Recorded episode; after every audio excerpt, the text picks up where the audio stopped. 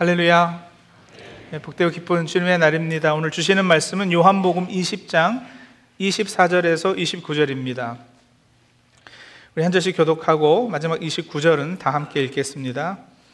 열두 제자 중에 하나로서 디드모라 불리는 도마는 예수께서 오셨을 때에 함께 있지 아니한지라 다른 제자들이 그에게 이르되 우리가 주를 보았노라 하니 도마가 이르되 내가 그의 손에 못자국을 보며 내 손가락을 그 못자국에 넣으며 내 손을 그 옆구리에 넣어보지 않고는 믿지 아니하겠노라 하니라 여드레를 지나서 제자들이 다시 집 안에 있을 때에 도마도 함께 있고 문들이 닫혔는데 예수께서 오사 가운데 서서 이르시되 너에게 평강이 있을지어다 하시고 도마에게 이르시되 내 손가락을 이리 내밀어 내 손을 보고 내 손을 내밀어 내 옆구리에 넣어보라. 그리하여 믿음 없는 자가 되지 말고 믿는 자가 되라. 도마가 대답하여 이르되 나의 주님이시요 나의 하나님이시니이다. 예수께서 이르시되 너는 나를 본고로 믿느냐 보지 못하고 믿는 자들은 복되도다 하시니라. 아멘. 지난주에 우리는 과연 우리가 어떤 예수를 원하고 있는가 아, 이렇게 자신에게 질문해 보았습니다. 우리가 기대하고 바라는 구원이라는 것이 과연 어떤 것인지, 구원이라는 같은 단어를 사용함에도 그 개념과 내용은 사람마다 전혀 다를 수 있습니다. 내 욕심, 내 야망, 이 세상에서의 성공과 소원을 이루는 것이 나에게 있어서 구원이라면 그 구원을 이루어줄 예수를 따로 찾을 것입니다. 그러나 그 예수는 그리스도라 하는 예수는 분명 아닐 겁니다. 유대인들이 바라바라는 예수는 풀어주고 그리스도라는 예수는 십자가에 못 박으라 했던 것처럼 우리는 전혀 엉뚱한 예수를 섬기는 신앙생활을 하고 있지는 않은지 예, 이 사순절 기간에 함께 고민해 보자고 도전을 해드렸습니다. 자, 오늘은 예수님의 열두 제자 중 하나였던 도마라는 인물을 어, 살펴보겠습니다. 도마는 마태, 마가, 누가복음에는 열두 제자 이름이 나올 때 그 명단에만 등장을 하고 그 외에는 다른 언급이 없습니다. 그런데 도마가 요한하고 친해서 그랬는지는 잘 모르겠지만 도마의 언행은 요한복음서에만 서너 번 등장합니다. 그리고 감사하게도 도마가 요한복음에 등장할 때마다 일관된 모습을 보입니다. 여러분 어떤 영화의 한 인물이 뭐 한 서너 번 등장을 하는데 그때마다 다른 성격과 다른 모습으로 등장하면 그 인물 파악이 어렵지 않겠습니까? 한 번은 자상한 모습으로, 근데 막 다음 장면에는 막 화를 내고, 또 한 번은 말을 논리정연하게 잘 하다가, 또 한 번은 말을 막 더듬으면, 그래서 이렇게 전혀 앞뒤가 맞지 않는 말을 한다든가 하면, 그 인물이 어떤 인물인지 종잡을 수가 없을 겁니다. 그런데 요한복음에서의 도마는 그렇지 않다는 거죠. 매우 일관된 모습을 보입니다. 요한복음에서 그려진 도마의 모습이 어떠한가? 후대 사람들이 그에게 아주 유명한 별명을 하나 지어 주었습니다. 아주 유명한 별명이라 다들 아실 건데요. 도마는 의심 많은 도마, 다우링 예, 타머스, 혹은 회의론자 도마 이렇게 불리잖아요. 오늘 본문에서도 보시면 예수님이 부활하셨다는 사실을 나는 못 봤으니까 나는 못 믿겠다 이러잖아요. 제자들이 다 모였을 때 자기가 빠져놓고는 그래서 자기 잘못이에요, 사실은요. 근데 그때 자기는 못 봤기 때문에 못 믿겠다. 어, 내가 확인해 보지 않고는 못 믿겠다. 이렇게 선언을 합니다. 25절 다시 보세요. 세 번역으로 제가 한번 읽어 드릴게요. 나는 내 눈으로 그의 손에 있는 못자국을 보고 내 손가락으로 그 못자국에 넣어보고 또 내 손을 그의 옆구리에 넣어보지 않고서는 믿지 못하겠소.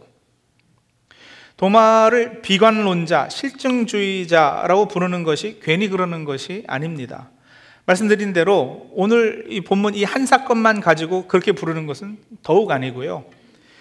아, 요한복음에 등장하는 그 등장 장면들을 몇 개 볼 텐데요. 요한복음 11장을 한번 먼저 볼까요?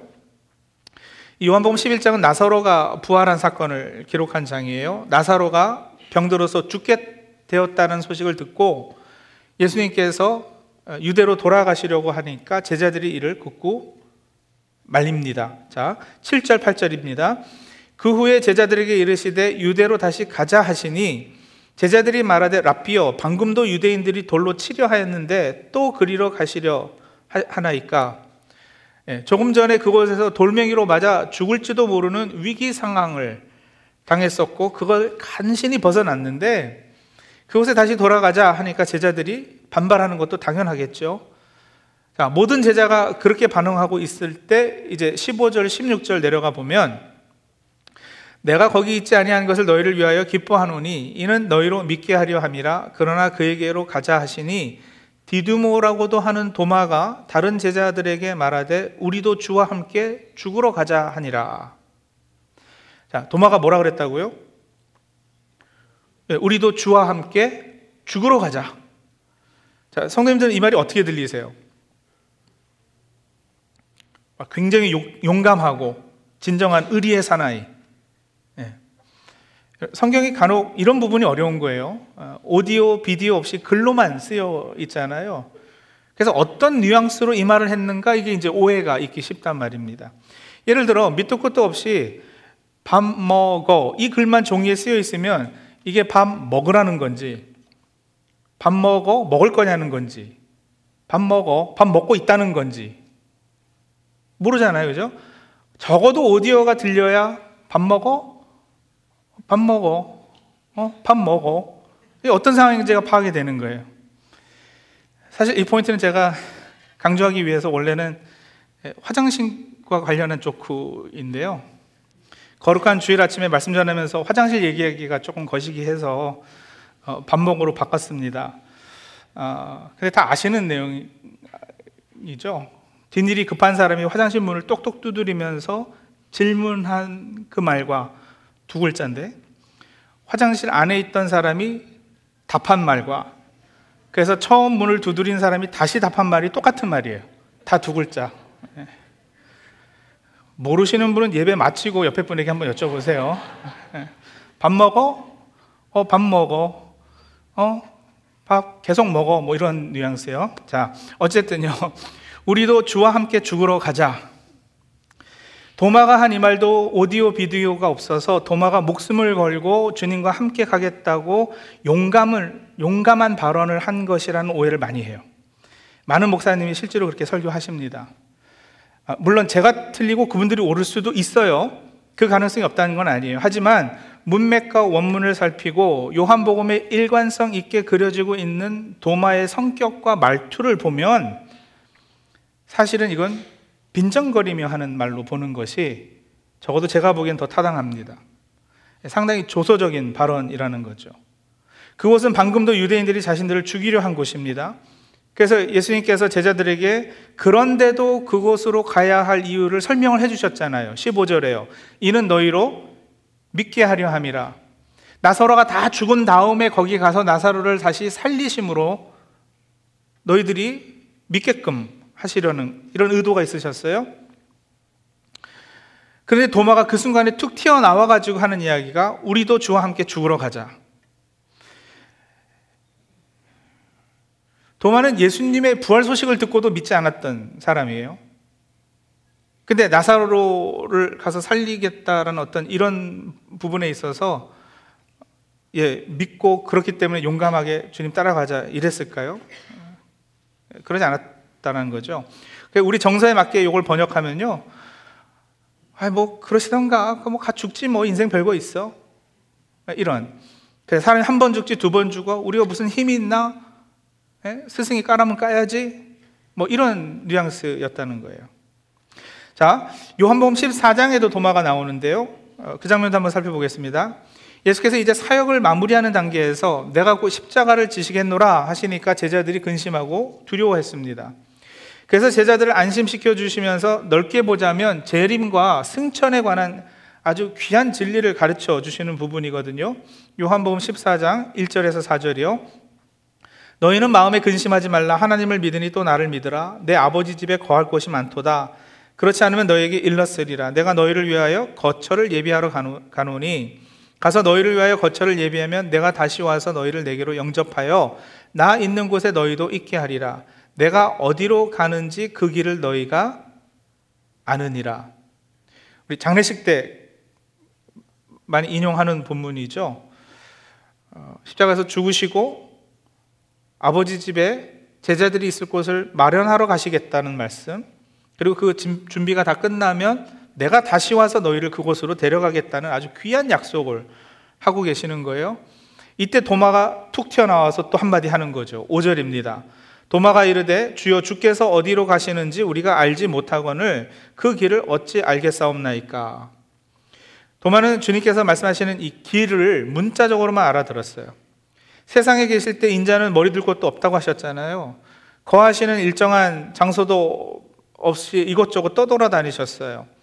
그렇게 늘 예수님께서 어디로 가시는지 알기가 쉽지 않았는데 또 어딜 가, 신다 그러니까 아니 뭐 주님 늘 그러셨지 않았습니까? 어디로 가시는지 우리가 모르는데 그 가는 길, 디렉션을 우리가 어떻게 알겠습니까? 이런 거예요. 근데 여러분 사절에 주님은 너희가 그 길을 알고 있다고 그러셨잖아요.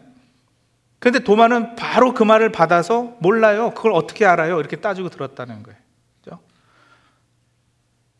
그렇죠. 분명 분명 주님은 사절에 너희가 그 길을 안다. 너희가 아느니라 이랬거든요. 근데 5절에 도마는 몰라요. 그걸 어떻게 알아요, 우리가? 이런 말. 그러니까 여러분, 역시 짜증이 섞여 있고 아주 퉁명스럽게 말을 툭 내뱉고 있어요. 예수님은 상당히 영적인 말씀을 주시는데 도마는 실제적이고 문자적으로만 이해하고 이렇게 약간 빈정대는 투로 말하고 있단 말이에요. 이게 요한이 일관되게 그리고 있는 도마의 모습이에요. 성경의 인물들을 성격 분류해 놓은 한 자료에 의하면 도마는 기질적으로 점액질이라 그래요. 들어들 보셨죠? 사람의 기질을 네 종류로 이렇게 나누는 게 있는데 다혈질, 우울질, 담줍질, 점액질 이렇게 나눈다 그러죠. 이 자료에 의하면 좀 길지만 제가 한번 그대로 읽어 드릴게요. 점액 기질이 좋게 작용하면 긍정적인 부분도 분명 있습니다만 좀 단점만 좀 제가 나열할게요. 첫 번째, 느리고 게으르다. 자기 의사와 상관없이 작업받아 행동하기를 싫어하여 가능한 한 천천히 움직인다. 의욕이 없는 삶은 방광과 느릿함으로 나타난다. 둘, 조롱과 구시렁거림. 머리가 좋아서 예리한 유머 감각으로 자기를 움직이려 하는 사람들을 쉽게 조롱하고 구시렁거린다. 상대의 약점을 지적하면서 빈정거리고 즐기기에 주변 사람들의 믿음을 흔들리게 할 수 있다. 셋, 자기 방어 본능이 강하다. 변화를 두려워하고 자기 의견이 존중되지 않고 특히 자존심이 상할 때는 상당히 공격적이 되기도 한다. 4. 결단력이 약하다. 일에 선뜻 가담하지 않게 결단력이 약하고 우유부단하다. 그래서 기회를 놓치는 경우가 많다. 그래서 이중 인격자로 보일 수도 있다. 이 결단력 없는 태도가 습관이 되어 그의 장점인 실용적인 태도를 눌러버린다. 아주 강한 점액 기질의 사람은 지도자가 되지 않음이 본인에게 좋, 좋다. 그는 거의 마지못해 지도자가 되는 사람, 머뭇거리는 지도자다. 하지만 이 기질은 큰 일은 하지 않지만 예민하고 섬세한 마음을 가지고 잘못된 것, 부족한 것을 쉽게 끄집어내는 능력이 있다. 점액질은 기술자, 엔지니어, 전문가, 의사 등 흥분해서는 안 될 직업에 종사하면 자신의 기질과 어울리는 삶을 살 확률이 많다. 점액질의 사람들은 대개 좋은 일에 대해서도 불평하고 원망한다. 그러면서 늘 질질 끌려다니는 인생, 적극적이지 못한 인생을 산다. 소위 많이 배웠다는 지식인들 가운데 많은데 그들은 항상 비판적이고 문제 제기를 많이 하고 불평을 입에 달고 산다. 항상 구시렁거린다. 교회에서도 보면 어떤 부정적인 말로 주변을 설득하는 사람, 그래서 주변 사람에게 많은 영향을 끼쳐 믿음이 흔들리게 하는 사람이 정액적, 정액적일 가능성이 크다. 점액질은 긍정적인 일의 대변인이 되어서 좋은 일에 앞장을 서기보다는 불평이 있을 때 불평의 대변인이 될 가능성이 크다. 어떤 모임에서 모두 불평 불만을 가지고 있을 때 누군가 대표로 불평을 터트려 주는 사람이 점액질이다. 처음에 신앙생활을 같이 했던 사람들 다 떠나보내고 혼자 남는 사람. 그런 상황을 조장해 놓고 주변에 믿음 있는 사람이 없다고 불평하는 사람. 정작 자신은 끝까지 남아있어 믿음이 좋다고 생각할 줄 모르나 그의 불평하는 말 때문에 사람들이 떠나감을 정작 본인은 꿈에도 생각지 못한다. 한참 남을 비방해 놓고 나서 내가 미워서 그러는 게 아니야. 다 사랑해서 그러는 거야. 내 마음 이해하지? 이렇게 말하는 사람이다. 하지만 상대방은 그의 말을 듣고 상처를 입을 대로 입었다. 자신은 성실하게 저가 자리를 지키려고 돌아오지만 주변 사람들은 이미 실족한 다음이다. 예, 도마가 이런 기질에 아주 가까운 성격의 소유자였다는 거예요. 자, 그런 배경을 가지고 오늘 요한복음 20장 다시 돌아와 보시면 어, 오늘 이 20장의 배경은요, 안식구 첫날, 도마는 제자들이 모였을 때 그 자리에 함께 있지 않았어요. 예수님이 부활하시고 이제 제자들 앞에 나타나는 때인데요. 그래서 자기는 그 자리에 없었기 때문에 보지를 못했고 보지 못했기 때문에 못 믿겠다 이러잖아요. 근데 이제 26절에 내려가 보면 여덟 해가 지나서 제자들이 다시 집안에 있을 때에 그러니까 두 번째 주일입니다. 예수님 부활하고 이때는 제자들이 한 자리에 모였을 때 도마도 있었어요. 그때 예수님께서 나타나셔서 도마에게 십자가 자국을 보여주시고는 내 손을 내 옆구리에 넣어봐라. 그리고 믿는 자가 되어라. 이렇게 말씀하십니다. 제자들이 3년 동안 따라다니면서 예수님의 죽으심과 부활에 대해서 들었어요. 그러나 그들의 믿음은 형편없었습니다. 베드로를 비롯해 다른 제자들도 마찬가지였지만 오늘 이 도마를 보세요. 내가 두 눈으로 똑똑히 봐야 믿겠다. 내 손으로 만지고 확인해 봐야 믿겠다라는 거잖아요. 믿음이라는 것이 그렇게 증명이 되어야 하는 차원의 것이 아님을 알지 못했어요. 근데 여러분, 그런 도마에게 주님께서 먼저 다가오시는 거죠. 늘 트집 잡고 의심하고 빈정대고 구시렁거리고 말을 해도 꼭 퉁명스럽게 정 안 가게 하는 사람. 그런 사람 품어주고 가까이 하기 쉽지 않아요. 콱한대 줘 박아주고 싶은데 꾹 참고 인내하는 거. 여러분 얼마나 어렵습니까? 참 놀랍죠? 사랑방 모임 가도 꼭 그런 사람 하나는 있고요. 교회에도 봉사하는 데 보면 꼭 한 사람씩은 그런 사람들 껴 있거든요. 근데 여러분, 우리 주님이 참 대단하신 분인 게 그런 도마를 위해 다시 나타나 주셨던 거예요. 사실 도마 아니었으면 제자들 앞에 그렇게 나타나실 이유가 없었어요, 두 번째. 도마가 빠졌기 때문에, 첫 번째 제자들 다 모였을 때 빠졌기 때문에 보충 수업해 주시느라고 나타나신 거예요. 도마의 또 다른 단점이 그거거든요. 다른 제자들 함께 모일 때 자신은 늘 빠진다는 거. 은혜 받는 자리에 없는 거. 안타깝죠. 그래서 주님은 일부러 기회를 만드셔서 도마에게 다가가셨어요. 이게 사랑이고 은혜 베푸심이고 자신이 택한 자를 끝까지 책임지시겠다는 요한복음 17장에 예수님이 기도하실 때 그렇게 기도하셨거든요. 내게 주신 아버지의 이름으로 그들을 보존하고 지키었나이다. 예, 그것의 성취이죠. 그리고 여러분, 도마에게 내 손가락을 이리 내밀어 내 손을 보고 내 손을 내밀어 내 옆구리에 넣어보라 이러시는데 이 20장 27절 예수님이 하신 이 말씀은요. 도마가 예수께서 안 계실 때 25절에 보면 다른 제자들에게 한 말 그대로예요. 단어 하나 안 틀리고 똑같은 말이에요. 그러니까 예수가 안 계실 때 도마가 했는데도 예수님은 다 듣고 알고 계셨다는 거죠. 그러니까 얼마나 놀랐겠어요. 마음속에 생각을 다 아시고 우리가 말한 걸 다 알고 계시니까. 자, 여러분, 도마가 옆구리에 내 손을 넣어보라는 이야기를 듣고 넣어봤을까요? 직접 그 상처를 만져봤을까요? 네, 그랬다는 기록은 성경에 없어요. 벌써 그 말씀 하셨을 때쯤에 만져보지 않았어도 도마가 이미 봐야 믿고 증명되어야 믿는 수준을 뛰어넘었다라고 볼 수 있겠죠. 네. 믿음 없는 자가 되지 말고 믿는 자가 되라 하신 그 말씀에 도마가요 28절 보시면 나의 주님이시며 나의 하나님이시니다 이렇게 고백을 해요. 그리고 이 신앙 고백은요 여러분 요한복음에서 클라이맥스예요. 예수님께서 도마의 고백을 들으시고 한마디를 더 하십니다. 너는 나를 본고로 믿느냐? 보지 못하고 믿는 자들은 복되도다 하시니라. 무슨 말씀이에요? 눈으로 보고 안 보고 단순히 그걸 말씀하시는 게 아니고요. 믿음이라는 것은 우리의 체험을 통해서 오는 것이 아니라는 말씀을 하시는 거예요. 믿음은 들음에서 난다. 들어보셨죠? 로마서 말씀이에요. 근데 들음이라는 표현은 여러분 어떤 귀의 역할을 가지고 얘기하는 게 아니고요. 내가 누구를 듣는다. 라는 것은 이 그 둘의 관계에 있어서 어떤 신뢰가 쌓였다라는 걸 말하는 거거든요.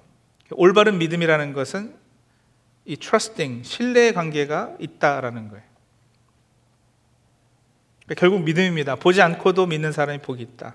말씀하신 분을 신뢰하니까요. 그분이 그러하다면 그러한 거예요. 그분을 신뢰하기에 말씀을 고지 곧대로 듣는 그런 믿음의 자리로 도마를 초청해 주셨어요. 예수님의 끈질긴 사랑이 차갑고 속이 꼬일 대로 꼬인 이 회의론자도 이렇게 무릎 꿇리시는 겁니다. 성도님들, 혹시 도마에게서 나 자신과 비슷한 성향들이 이렇게 좀 발견되진 않으시나요? 정도의 차이는 있겠지만 사실 신앙생활 하면서 여러분 우리가 도마 같은 모습이 다 있거든요. 기독교의 교리 때론 너무 안 믿어져서 힘들잖아요. 고민하잖아요. 갈등하잖아요. 성경 읽다 보면 아 이거는 정말 안, 미, 안 믿어지는 못 받아들이겠는 내용들이 있어요. 목사에게 물어봐도 답이 시원치 않은 경우들이 많아요. 특히 현대 교육을 받은 우리는 너무도 보는 것이 믿는 거고 증명된 것만이 진리라는 관념에 사로잡혀 있거든요. 그래서 더욱 힘들어요. 특히 우리 자녀들 가운데 그런 자녀들 있잖아요. 교회에서 자랐는데 이제 좀 크니까 이거 안 믿겨진다라는 거예요. 못 믿겠다는 거예요. 그런 도마 같은 우리 아이들을 바라보면서 성도님들 우리 마음이 무너지지 않습니까?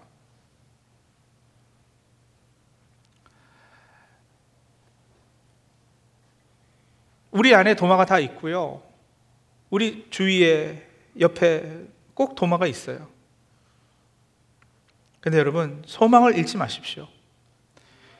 도마는 한편으로는 조소적이고 냉소적이고 비관적이고 회의적이지만 이 사람은 그래도 믿음을 아주 떠나지 않은 아주 좋은 면이 있는 사람이에요. 믿음의 반대는 의심이 아닙니다. 믿음의 반대는 무관심입니다. 의심은 믿고자 하는 또 다른 표현일 겁니다. 마가복음 9장 24절에 보면 귀신 들린 아이의 아버지가 주님께 이렇게 울부짖는 장면이 있어요. 그 아이의 아버지가 소리를 질러 이르되 내가 믿나이다 나의 믿음 없는 것을 도와주소서 하더라. 그럼 이게 얼마나 멋있는 말이에요, 그죠? 내가 믿나이다 나의 믿음 없는 것을 도와주소서. I believe, help my unbelief. 예? 내가 믿는데 내 믿음 없음을 도와주소서. 도마의 마음이 꼭 이 고백이었을 거예요. 도마의 갈등이 그것이었을 것 같아요. 예수님 몇 년 따라다니면서. 그죠? 믿는데 믿음 없음 때문에. 여러분, 나에게 그래서 도마 같은 기질이 있다면 그거는 믿기 위해서 아니겠습니까? 제대로 잘 믿기 위해서요. 질문하고 따지시기를 잘 하시는 분이세요? 그래서 주위에 눈총 받 고, 어, 그래서 그것 때문에 이제는 좀 그냥 교회에서 잠잠고 있어야지 이러고들 계셔요? 그러지 마시고요. 계속 질문하십시오. 계속 찾으십시오. 그리고 질문의 답을 얻으셔서 얻으셔서 신앙의 성, 성장을 이루십시오. 내 주위에 도마 같은 기질을 가진 사람이 있다면 그건 믿기 위해서예요. 믿고 싶어서예요. 그런 분들의 자리를 좀 만들어 주세요. 그분들은 언젠가 주님의 음성 듣고 깨지지 않겠어요? 보지 않고 믿는 것이 복되다. 언젠가 예수님 앞에 무릎 꿇고 나의 주님이시여 나의 하나님이시니다 하는 이런 기가 막힌 멋진 신앙의 고백을 하는 주의 제자가 될 것입니다. 내 안에 도마도 우리 자녀들 가운데 꼭 도마 같은 아이도 나에게 근거한 소망이 아니라 주님의 열심히 이루실 그것에 소망을 두실 수 있길 바랍니다. 교리뿐만 아니라 교회에서 섬기다 보면 일하는 방식에 있어서 서로 차이가 있고 회의가 들기도 하고 그리고 냉소적이고 비판적인 사람들이 있어요. 그냥 날 때부터 기질이 그래요. 교회들 리더들이 하는 거 다 부정적으로 보이고 그래서 늘 툴툴거리는 그런 사람들이요. 특정 누구만이 아니라 우리 안에 또 조금씩은 다 있는 부분이고요.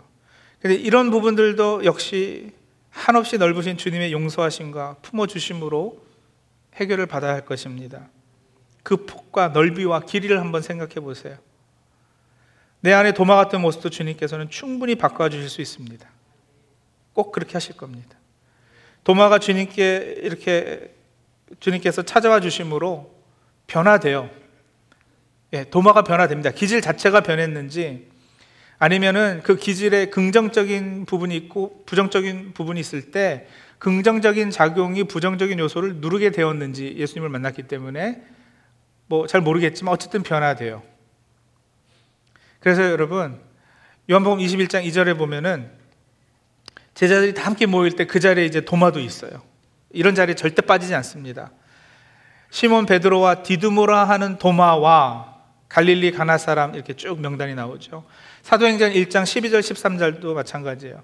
제자들이 감람원이라 하는 산으로부터 예루살렘에 돌아오니 이 산은 예루살렘에서 가까워 안식일에 가기 알맞은 길이라. 들어가 그들이 유하는 다락방으로 올라가니 베드로, 요한, 야고보, 안드레와 빌립 그리고 누구요? 도마와 바들로메. 꼭 껴요. 은혜 받는 자리에서 빠지지 않습니다. 그리고 여러분, 교회 역사에 전하, 전해 내려오는 전설에 의하면 도마는 결국에는 인도까지 가서 창에 찔려 순교하죠. 그 인도 성교의 아버지라고도 부르잖아요. 도마를. 도마라는 이름은 아람어인데요. 쌍둥이라는 뜻입니다. 오늘 본문 20장 24절에 보면 디두모라 불리는 도마 이랬는데 예, 도마는 아람어로 쌍둥어고요. 디두모는 헬라어로 쌍둥이란 뜻이에요. 그러니까 디두모라 불리는 도마는 풀이하자면 쌍둥이라 불리는 쌍둥이 예, 이런 뜻이에요. 세 번역은 쌍둥이라 불리는 도마라고 해서 제가 오늘 설교 제목으로 삼았고요. 그러니까 여러분 도마는 쌍둥이였어요. 트윈이에요. 도마의 다른 쌍둥이가 누구였는지는 몰라요. 교회 전통에 의하면 여러 후보가 있었어요. 근데 다 근거가 희박해서 언급할 가치가 없어요. 그냥 몰라요. 그래서 여러분 요한복음에 등장하는 도마의 모습을 살피면서 또 오늘 말씀을 종합하면서 그저 도마의 다른 쌍둥이가 차라리 나라고 생각하며 교훈을 얻으면 어떨까 싶습니다. 그게 더 경건하게 성경 읽는 것에 합당하지 않을까 싶어요. 도마의 쌍둥이 동생은 나다. 못나고 뒤처지는 놈 배려하시는 그 사랑. 안 믿겨진다고 못 믿겠다고 아니 그런 걸 어떻게 믿느냐고 조롱되고 빈정대던 나 같은 사람. 이런 사람도 품어주시는 그 은혜. 뭐가 그리 바빠서 있어야 하는 그 자리 은혜 받는 그 자리에 늘 빠지는 그런 나를 위해서 다시 기회를 만들어 찾아와 주시는 그분의 배려. 때로 나는 포기해도 우리 주님은 끝까지 나를 포기치 않으시고 결국 나 같은 사람에게서도 사랑의 고백을 받아내시는 그 열정 도마 같은 나를 향한 주님의 그 열심과 배려와 사랑과 예, 그 은혜가 사순절 기간에 깊이 우리 마음에 새겨지기를 소원합니다. 같이 기도할까요? 오늘은 기도하는 시간을 좀 충분히 가지면 좋겠습니다. 아, 오늘 말씀에 근거해서 예, 제가 계속 이렇게 기도 제목들 던지고 또 같이 기도하고 그러겠는데요. 어, 먼저는요, 여러분 우리 말이 좀 하나님 바뀌게 도와주옵소서, 언어가 바뀌게 도와주옵소서. 그렇게 기도하실까요? 여러분 말에는 능력이 있어요. 말 한마디로 사람들이 모였을 때 어떤 분위기를 만들 수도 있고 또 잘 만들어진 영적 분위기를 깰 수도 있고요. 말 한마디면 충분하잖아요. 말 한마디로 다른 사람들이 은혜 받게 할 수도 있고, 다른 사람 평생 상처 받게 할 수도 있고요. 그냥 내 타고난 기질이 그렇습니다. 아니요. 기질과 상관없이 언어는 바뀔 수 있습니다. 하나님, 사람 살리는 말, 영적 분위기를 만드는 말, 네, 그런 말 할 수 있도록 도와주옵소서. 빈정되고 조롱되고 구시렁거리고 야유하고 예, 이런 말 하지 않게 제 입에 자갈 물려 주옵소서. 우리 같이 한번 기도하실까요? 하나님 그렇습니다. 무엇보다 우리 입에 언어가 바뀌게 도와주시옵소서. 사람 죽이는 말이 아니라 살리는 말 하게 도와주시고 같이 영적 분위기 잘 만들어 가서 그 안에 사람들이 은혜 받게 하시도록 주님 예, 제 입술에 예, 주시옵소서. 긍정적인 말 말에 능력 있음을 알아서 말할 때 참 조심히 하는 그런 저희들 다 되게 해 주시옵소서.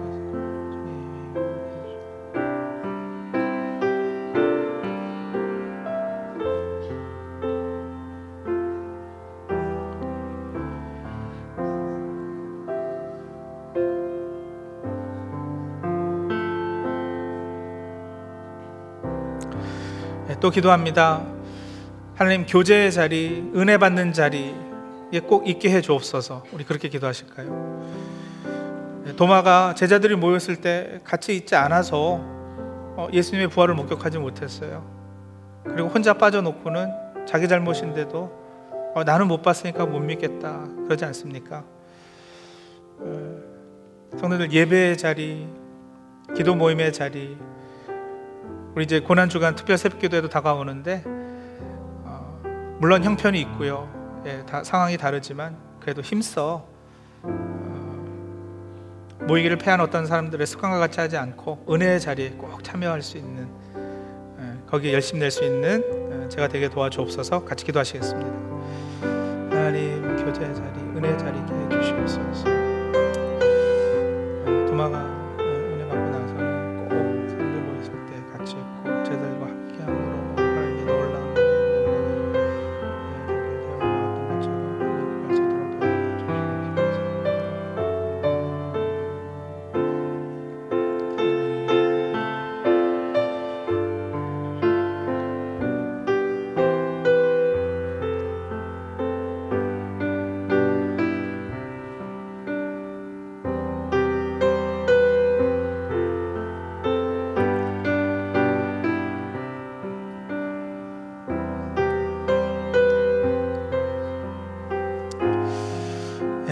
기도합니다.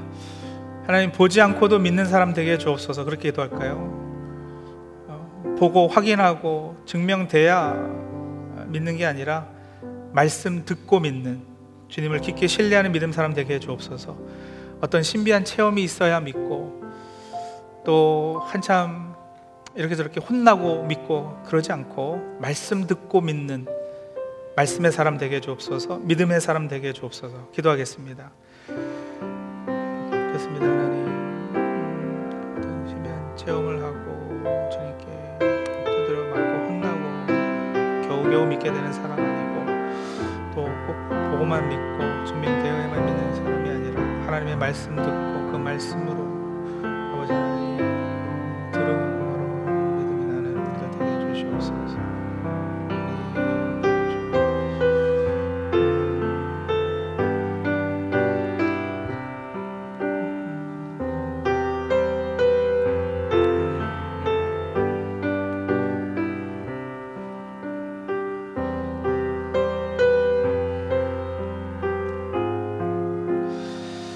마지막으로 한 가지 더 기도하겠습니다.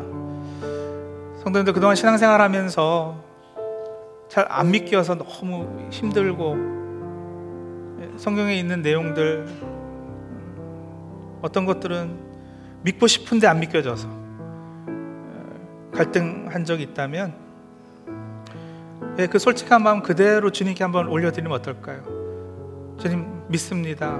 제 믿음 없음을 도와주소서.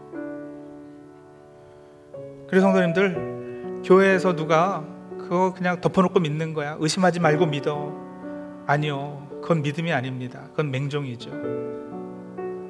의심하시고요. 질문하시고요. 깊이 갈등하시고요. 그러시면서 주님께 답을 얻었을 때 그 감격 또 그, 그것으로 인해서 있을 신앙 성장 이런 걸 기대하셔야지. 예 덮어놓고 믿는 건 아니에요. 특히 자녀들에게도 그냥 믿어 덮어놓고 믿어 하지 마시고요. 계속 질문하게 하시고 또 어, 답을 구해서 이 사람 저 사람에게 묻게끔 하시고요. 음, 그런 도마에게 주님께서 찾아와 주셨다라는 것이 격려요 위로될 수 있기를 바라고요. 어, 우리 교회도 그런 문화를 좀 만들어 갔으면 좋겠어요. 질문하고 예, 따질 땐 좀 따지고 그러면서 우리의 신앙이 예, 깊어질 수 있기를 한번 같이 합심해서 기도하겠습니다. 하나님, 우리 교회에서도 때로는 믿고 싶은데 믿어지지 않아서 고민하고 갈등하고 아파하는 성도들이 있습니다. 하나님 그런 도마 같은 성도들 하나님께서 찾아주시고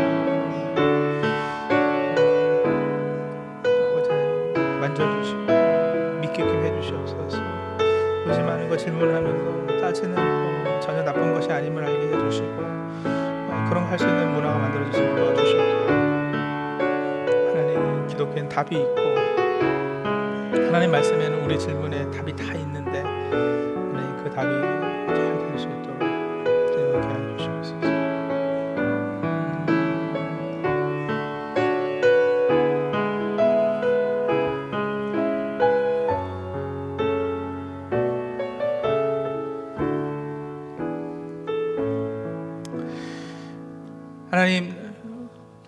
도마 같은 모습이 우리 안에도 있음을 솔직히 고백합니다. 믿고 싶은데 때로는 안 믿겨서 고민하고 갈등하고 아파하기도 하고 또 너무 따지고 묻기 때문에 교회에서 눈총을 받기도 하고 그러나 하나님 어, 그런 비관론자 또 회의론자 같아 보였던 도마에게도 우리 주님 찾아주시고 만나주셨던 거 오늘 말씀을 통해서 확인합니다. 어, 도마 같은 우리의 모습을 불구하고도 주님 우리를 찾아와 주셔서 나의 주님이시고 나의 하나님이시니이다 고백을 받아내시는 주님이신 줄로 압니다. 우리 주님께 소망을 두고 어, 우리 신앙생활 합니다. 주님 도와주시옵소서. 또 아무리 질문하고 아무리 따져도 분명 성경에는 답이 있고 우리 하나님은 다 답을 가지고 계신 분임을 압니다. 어, 그것들이 답될 때마다 우리 신앙이 성장 있게 하시고 그래서 더욱 깊은 주님과의 사랑의 관계로 나갈 수 있는 저 우리 사랑하는 찬혁교 성도님들 다 될 수 있도록 도와주시옵소서. 예수님의 이름으로 감사하며 기도합니다. 아멘.